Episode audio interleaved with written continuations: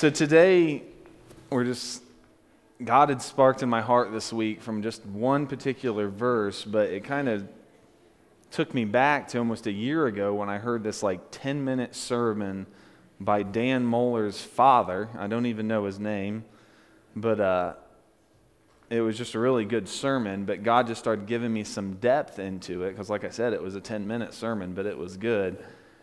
And it's really about the Good Samaritan and what that is a picture of and what Jesus is actually referring to in that. And there's some deep revelation in that in that parable. And most people kind of take it as, you know, Good Samaritan, be good to people, don't be religious and mean.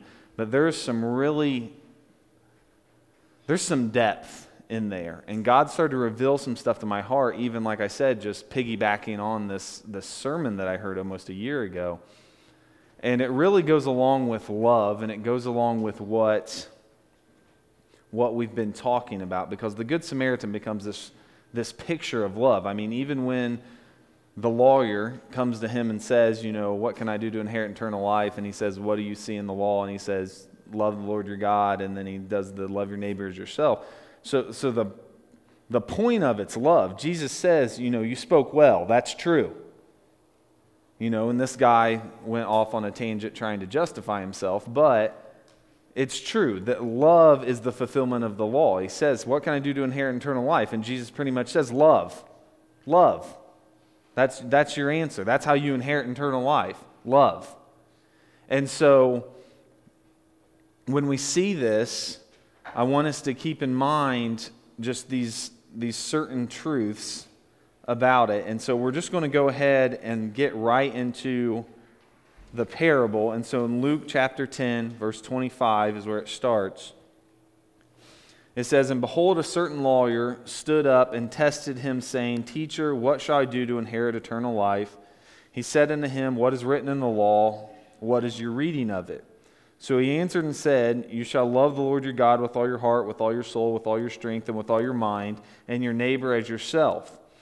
And he said to him, You have answered rightly. Do this, and you will live.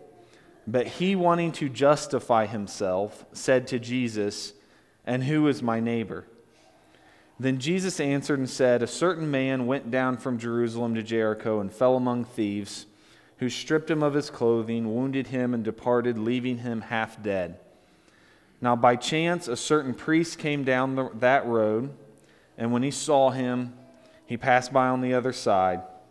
Likewise, a Levite, when he arrived at the place, came and looked and passed by on the other side.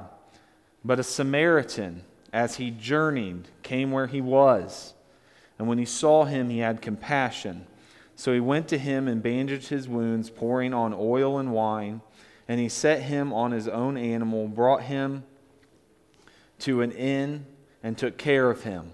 On the next day, when he departed, he took out two denarii, gave them to the innkeeper, and said to him, Take care of him, and whatever more you spend, when I come again, I will repay you.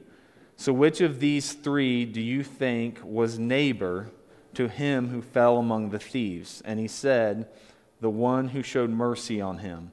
Then Jesus said to him, Go and do likewise. And so this is a very well known parable of Jesus.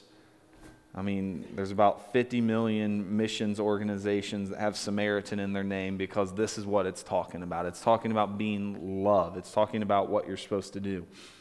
But in this, this sermon that I heard and what God sparked in my heart, was comparing these four different people the man who fell among thieves, the priest, the Levite, then the Good Samaritan. And so it is the comparison is the man who fell among thieves is Adam. He was stripped of his clothing, stripped of his righteousness, that he was left half dead, that, that Adam really represents all of mankind in our fallen state. And so the man who fell among thieves is Adam. The priest was Abraham, someone who was called by God and served God and walked out this journey of faith. The Levite was Moses, because we know that the Levitical priesthood came through Moses and the law. And the Good Samaritan is Jesus. And so it was a really powerful message, like I already said, and, it, and God started to spark different truths in my heart. And so it came from this one verse, John 8, 48 through 49. It says, Then the Jews answered and said to him, Do we not say rightly that you are a Samaritan and have a demon? And Jesus answered, I do not have a demon, but I honor my Father and you dishonor me. So I read this and it just just jumped out on, you know, jumped out to me that they say you're a Samaritan, which, if you don't know what a Samaritan is, a Samaritan is a half blooded Jew.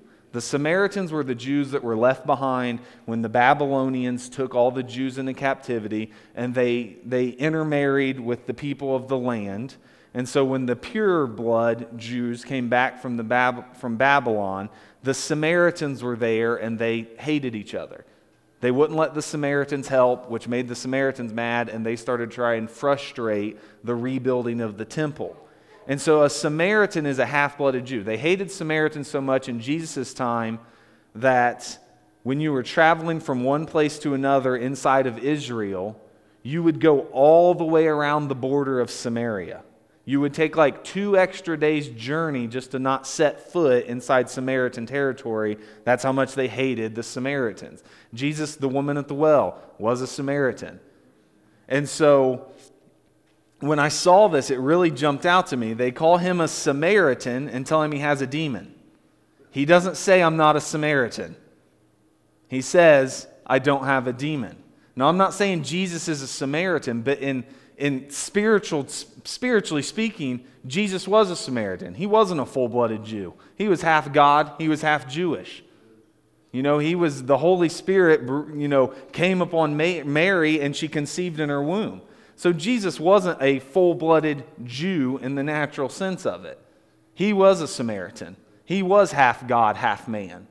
And so Jesus answers him, and it just, it just blew my mind away. He never, he never touches that. He never says, No, I'm not a Samaritan. He just leaves that blank and says, No, I don't have a demon. And so, this, when I saw that, it just, like I said, jumped me right back to that sermon. And so we see that this Samaritan truth of Jesus, that he is a half Jew because he's half God, we see that in the parable where he's talking about the Good Samaritan, like I said, the Samaritan being Jesus. And so we're going to go and, and, and look at these with some more in depth than what I got from that sermon because God gave me a lot of in depth characteristics of these people. So, the man who fell among thieves, we're going to take these kind of out of order and things like that, but the man who fell among thieves is Adam. So, if you look at verse 30 again, It says, A certain man went down from Jerusalem to Jericho and fell among thieves, who stripped him of his clothing, wounded him, and departed, leaving him half dead. Now, this is a picture of Adam because the enemy is a thief. He's a robber, he's a liar, he's a thief. And what he did to Adam was deceive him and strip him of his righteousness. And so, Adam, although we think of Adam in the garden as being naked, he was clothed with the glory of God. He didn't need natural clothing, he was clothed with the glory of God. But when he fell into temptation, that glory was stripped away from him. And so, as the thief did this to him, it says it wounded him, and they departed, leaving him half dead. Adam was wounded in his heart. Every one of us after him was wounded in our hearts. We were separated from God. And I think it's funny that it says they left him half dead. You want to know what Adam was after the fall? Half dead. His body was going to die, his soul, his spirit was eternal. He was half dead after the fall. And so, if we see this picture of this man, we're going to see some truth about what could really help that half dead man that, that fallen man, that picture of Adam, which we are all the picture of. Now, the priest as Abraham, in verse 31,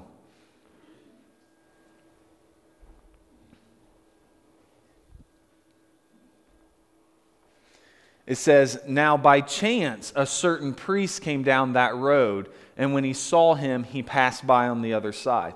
Now, I want you to understand the first thing about this is by chance. There was no purpose in coming to this man that had fallen among thieves and was laying there half dead. It was by chance. And it says that he saw him.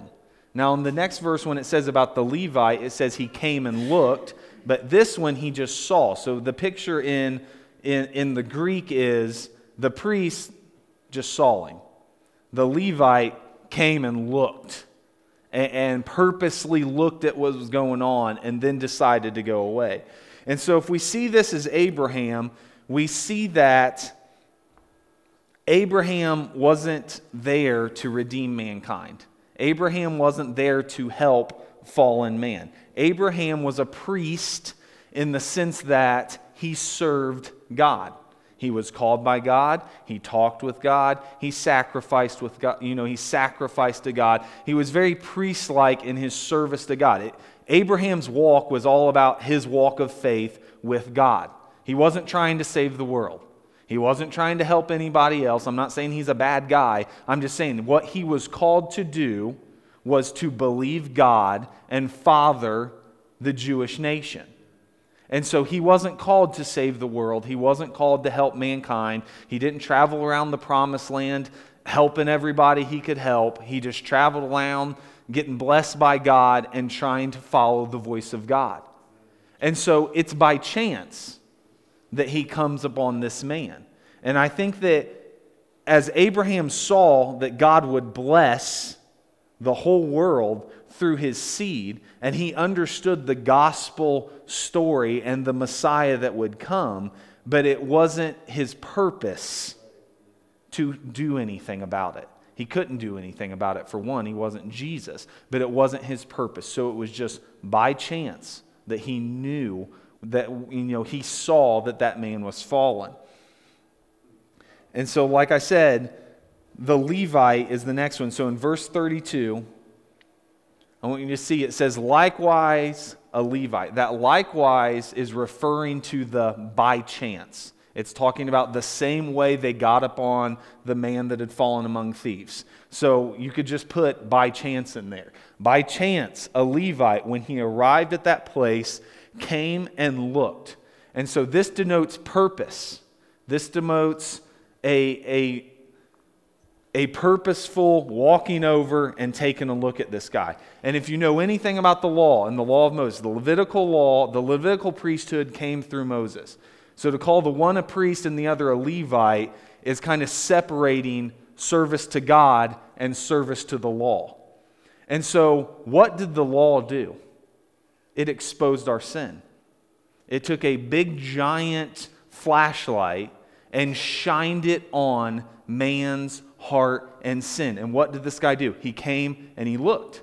So Moses and the Levitical priesthood that would follow Moses, they could now look at what was wrong with the man who had fallen among thieves and was stripped of his righteousness and lay there half dead. But they couldn't do anything about it. And that's the law right there. That's religiousness right there. It can look, it can point out, it can see, it understands, it has a greater understanding of what's wrong with you, but it has no ability to help you. And so, if we see this Levite as Moses, we understand that Moses was faithful in all of his household to do what God called him to do. God didn't call him to save the world, God didn't call him to do anything about that fall of man that happened with Adam. God called him to expose sin. It says in Hebrews that the law came so that sin would be exceedingly sinful. It literally came to give you a picture of what, what you needed, which was a Savior. And so we see the Levite as Moses, and we see that he, he was very purposeful in coming and looking. He now had revelation to see what was wrong, but he couldn't do anything about it. And so in 33, it says, But a certain Samaritan, as he journeyed, came where he was. So I want you to understand this part just like blew me away. These other two guys, by chance, saw it. This guy was on a journey, and he came where that guy was. This is Jesus. It wasn't by chance, He didn't happen by this person, but there was such purpose in why he came. He was on a journey and he came right where that person was. And what did Jesus do? He was on a journey and he came right where we were, which was lying in a ditch half dead because of our sin, because we chose to fall among the thief and believe his lies. And so we see that Jesus, the Samaritan, he came with a purpose, that he came to be where, you know, he was purposeful in where he was. It says, and when he saw him, he had compassion. The other two didn't have compassion. Abraham wasn't about compassion, Abraham was about following God. The Levite wasn't about compassion, he was about seeing what was wrong. But Jesus, the one that was purposeful in his coming to that man, he had compassion. 34. It says, So he went to him and bandaged his wounds, pouring on oil and wine, and he set him on his own animal and brought him to an inn and took care of him. And so, what I want you to see through these verses is that Jesus came with the answer to what this guy needed, to what fallen man needed. He was able to bind the wounds. He was able to fix the problem. And beyond that, he poured on oil and wine. And those are always pictures in the Bible of the anointing and the blood. Jesus knew what we needed. We needed the anointed, we needed the Holy Spirit, and we needed the blood. And so Jesus pours on the anointing, he pours on the Spirit, he pours on the blood. And it says he set him on his own animal. So this shows that Jesus now is providing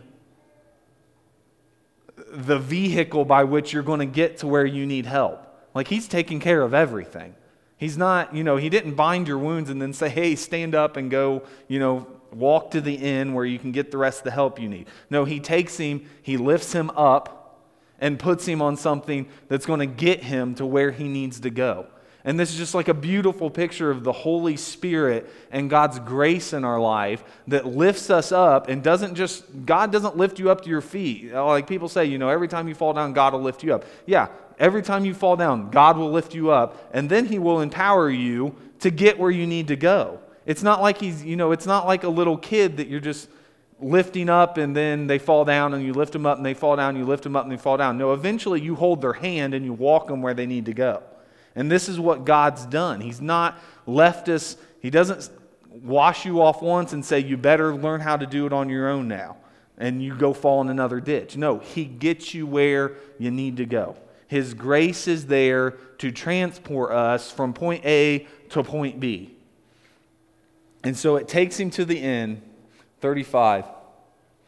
It says, On the next day when he departed, he took out a, two denarii, gave them to the innkeeper, and said to him, Take care of him, and whatever more you spend, when I come again, I will repay you. And I think this is a picture of the Holy Spirit that God leaves with us to take care of us. And this is also a prophetic picture of, he didn't say if I come again, he said when I come again. You know, Jesus is coming again. He will settle all accounts when he comes again. There's going to be nothing unsettled when Jesus splits the eastern sky and comes back. And this is a picture of Jesus coming back. And so, as we see this, we understand that, that, that Jesus came with purpose, that Jesus came and had the answer to what the man who had fallen among thieves needed, what we as fallen man needed and He provides for us going forward. It's not like a one time thing. It's not a, you know, like I, I pick you up, I clean you off, now don't get dirty anymore. It's He provides for us going forward too. And so, how this relates to love, like I said, what did the guy say? How can I obtain eternal life? And he talks about love God, love people. And Jesus says that's right. And so, this whole sermon this whole parable that Jesus says here is about love. But I want you to understand the, the lawyer, when he said, And who is my neighbor? Like, I, I, it's like a really funny thing that a lot of people can get that loving God thing right. It's not like, you know, it's not like I love God and Allah. I'm not, you know, serving Buddha and Jesus. So we get that God's God, Jesus is Jesus. But he says, he doesn't ever question that, but he says, Who's my neighbor? And why is he saying that? Because he's trying to pinpoint who he is allowed to love and who's he's allowed to hate. He's saying, Who is my neighbor? because he knows I don't love everybody equally. Hey, Jesus, who am I allowed to hate? That's literally what he's asking this, is what he's asking Jesus, is who am I allowed not to love? Because he knew he didn't have love for everybody. And so Jesus' story here, saying the Samaritan did good, was just like a slap in his face because I guarantee you that guy hated Samaritans because every good Jewish person did hate Samaritans. And so you see this picture of Jesus saying who you're supposed to love is everybody. It's everybody. Who's your neighbor? Everybody's your neighbor. There's no distinction between who you're supposed to love and who you're supposed to not love. You're supposed to love everyone. And so we see this and we see that, and like we said, the man who fell among thieves as us, as, as fallen man. And I want you to understand that when you think about it, when you think about like the graphic nature of this, uh, uh, of the portrait that Jesus is putting here, the man laying in the side of the ditch, stripped naked, beat half to death, guess what? It's not a pretty sight. It's an ugly thing. And mankind, fallen mankind, that's been stripped of their righteousness, stripped of the glory of God, and wounded in the heart so that their hearts can't even be right, and, you know, stripped naked, wounded in the heart, and left half dead is an ugly thing, is a very ugly thing. I mean, you can sit here and think right now about people that are unsaved that do diabolical, awful things that we would think it's really hard to love that person. Why? Because that person's stinking ugly. I mean, there are people out there that even if we're not you know, trying to be judgmental or whatever. There's people that are uglier than other people when it comes to their sin. Like children and things like that, and murderers and stuff like that. It's ugly. It's real stinking ugly. And I want you to see that that priest who was on his journey with God, he just passed on by. Now, the Levite, he looked and he understood, really, really understood how ugly it was but he passed on by. But Jesus came, saw the ugliness, and poured love upon it. And that's what we're called to do. That's what love does. Love doesn't love lovable things, love loves unlovable things. Because Jesus loved me, and I was an unlovable thing. Jesus loved you, and as good as you think you are, you were an unlovable thing. And so when we see this picture of Jesus and we see this picture of the man lying there, it's very graphic in its ugliness, but that's what God wants us to pour love upon. Love your neighbor as yourself. Who's your neighbor? The person that's stinking ugly in their sin. Because you need to understand spiritually, we we, we think carnally. We think everyone's, you know, if you choose to do this, wow, you're a wicked, awful person. But in all actuality, their righteousness was stolen from them. They were wounded by the devil in their heart, and they're half dead. We can't expect people that are half dead to act all alive. We should expect them to be ugly and still be able to love them. And so when we see that, the priest, what I want to like draw a comparison is is that the priest and the Levite who saw the state of the man, a priest serves God, is only concerned about walking out his journey with God. A Levite serves the law and is only concerned about what does line up and doesn't line up with the law. And so these two people are types of Christians. These two people are types of Christians. The churches are full of priests and Levites. They are full of people that are selfishly just all about their journey with God. They're not religious, they're not mean. They just, you know, serve their church, they come to church, they pay their tithe, they're good, they pray, they read their Bible, but in all actuality, they're all about them and God and then you have your Levites, which are the ones that no one wants to hang out with because they're the ones that point out all your faults and they have all the opinions and they usually know some in depth knowledge that you don't know and they're going to point out everything that's wrong with the world and the church and everything else. And yet they have no answer to what's actually, you know, wrong and they can't help fallen man, but they can sure surely point out what's wrong with fallen man. And so you have this Levite mentality in church and churches are full of those two kinds of people. Like, I would rather have the priest than the Levite, but at the same time, we're all supposed to be Samaritans. We're not supposed to be priests or Levites, we're supposed to be Samaritans.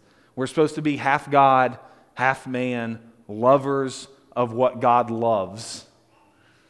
And so we see that that priest, what the priest does, and we see what the Levite does. And like I said, sadly, churches are full of priests and Levites, but the Samaritan, so if the priest serves God and the Levite serves the law, the Samaritan serves others.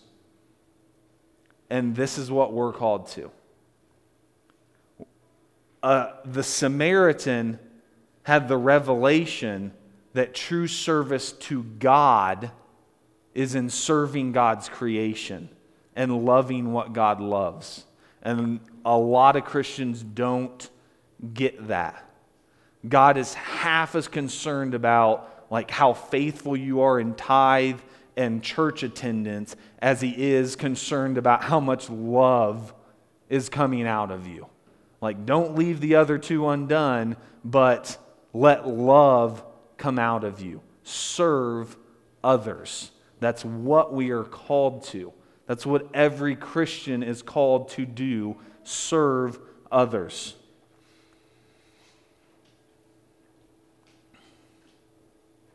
So, so as we see that, as we see that we are supposed to be the Good Samaritan, that, you know, there's no one in here that's a full blooded Jew, anyways. So honestly, you have the Holy Spirit inside of you, so you're a Samaritan. You're half Gentile, half God. It says we're grafted into the Jewish nation.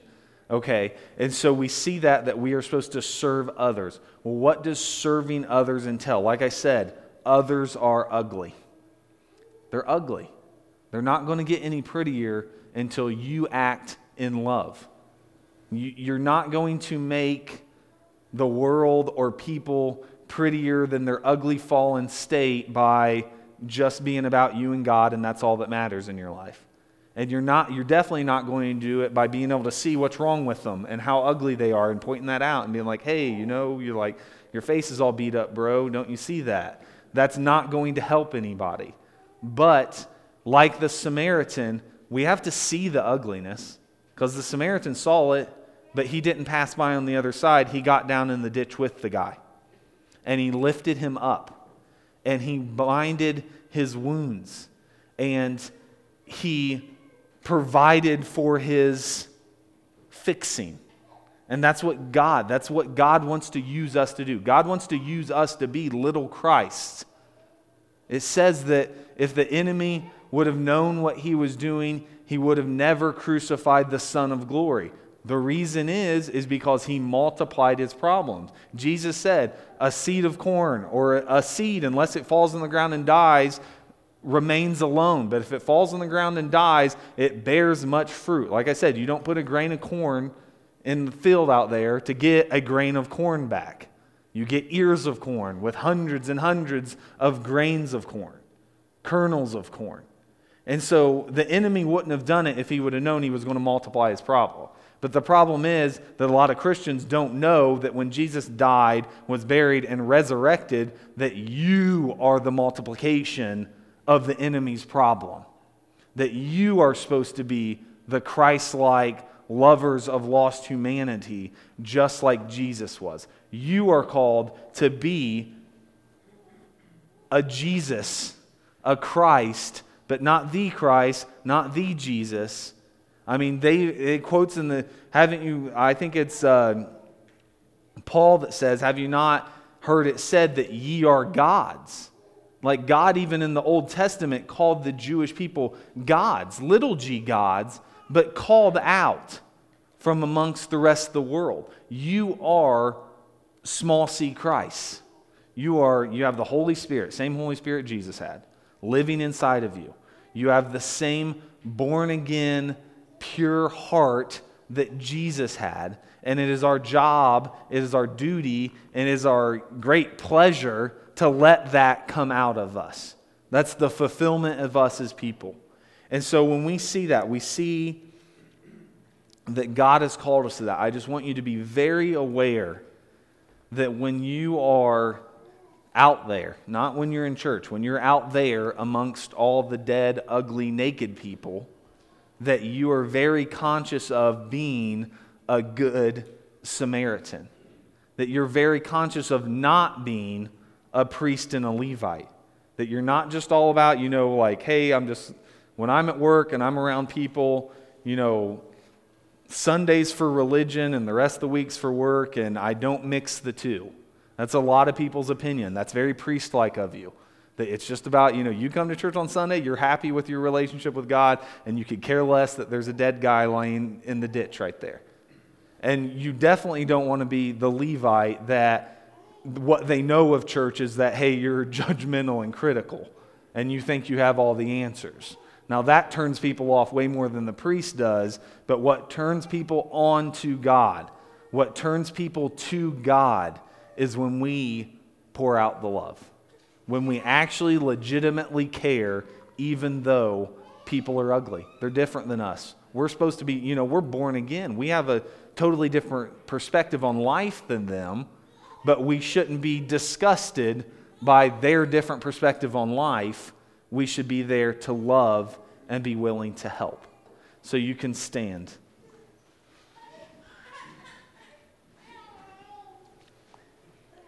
I know that was a lot of, it was kind of in depth and a lot of stuff, but I want you to just keep that in your mind.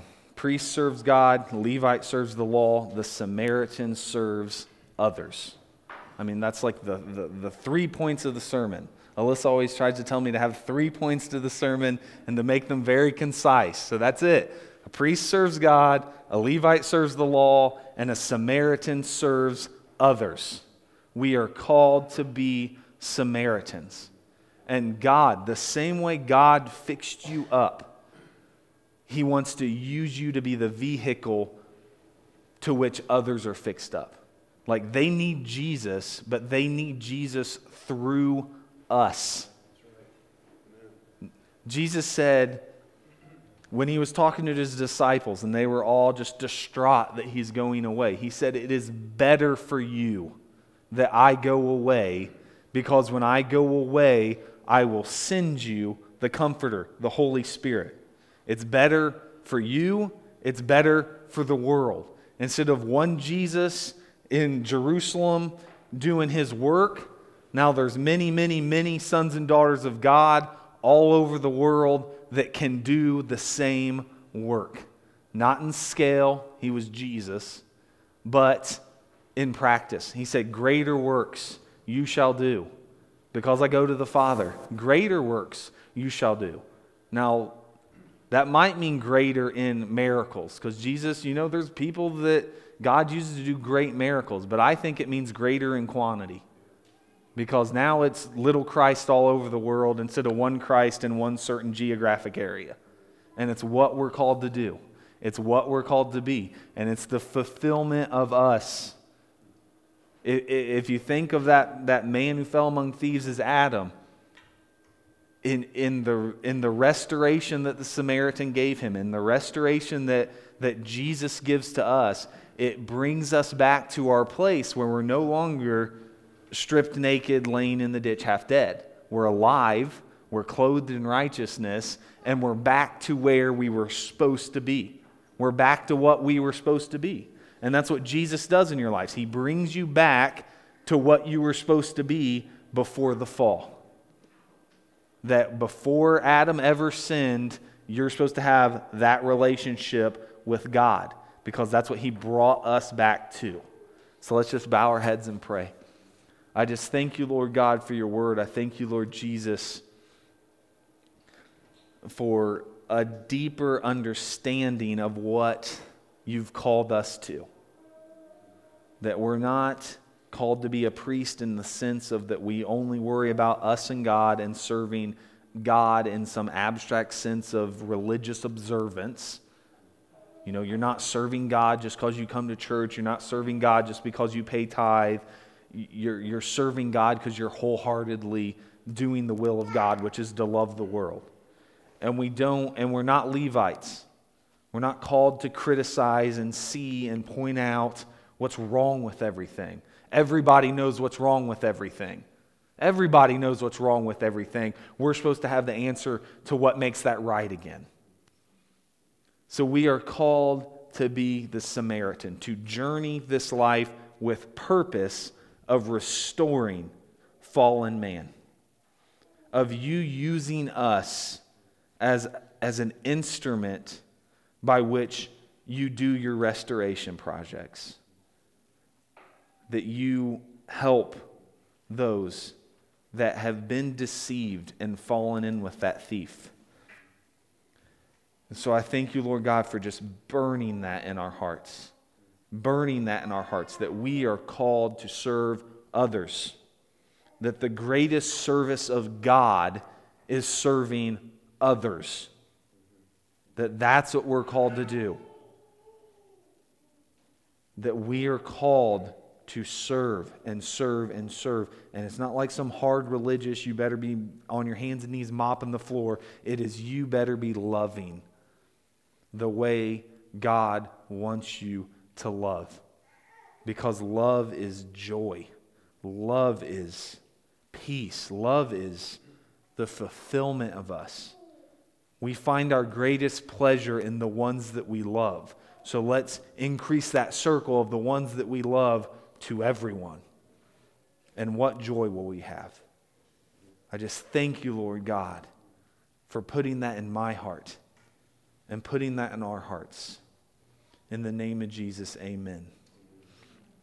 If you have any prayer needs, if, if you want to be that love, you know, like Barry said, God's presence with us all the time. We don't have to ask and beg, God, put your love in my heart. Just start going with it because it's already in there. He's put the Holy Spirit in you. You know, he, that love's there. We don't have to beg God. We, we, we want God to move on our emotions so that we all of a sudden feel warm, fuzzy feelings towards everyone. It's not going to happen. We have to move by the Spirit, which circumvents the emotions. If you start moving by the Spirit, your emotions will catch up with it eventually. You just move by the Spirit. Obedience to love, obedience to the call of Christ, obedience to serve others like God has called us to serve, and eventually your emotions will get there. You'll be like, hey, I really do like this a lot. But it's all about obedience first and worry about the emotions later. When we get caught up in emotions, God, you know, let me love this world the way you love this world, you're going to be waiting a real long time because he's saying be obedient, be obedient to serve and to love. And your emotions will catch up with it. I promise. It's just the way it works. Your emotions catch up with it. Like, start being really, really nice to everyone around you, even when you don't want to. And eventually you get to the point where it's just natural that you love being nice to everyone around you, no matter what the circumstances are. It's obedience, and then emotions catch up. So if you need prayer for anything, like I said, you can come up here and we'll pray with you. But if not, you're dismissed to go out and be good Samaritans. Go be good, half God, half men. That's what we are. We have the Holy Spirit in us. Church is dismissed.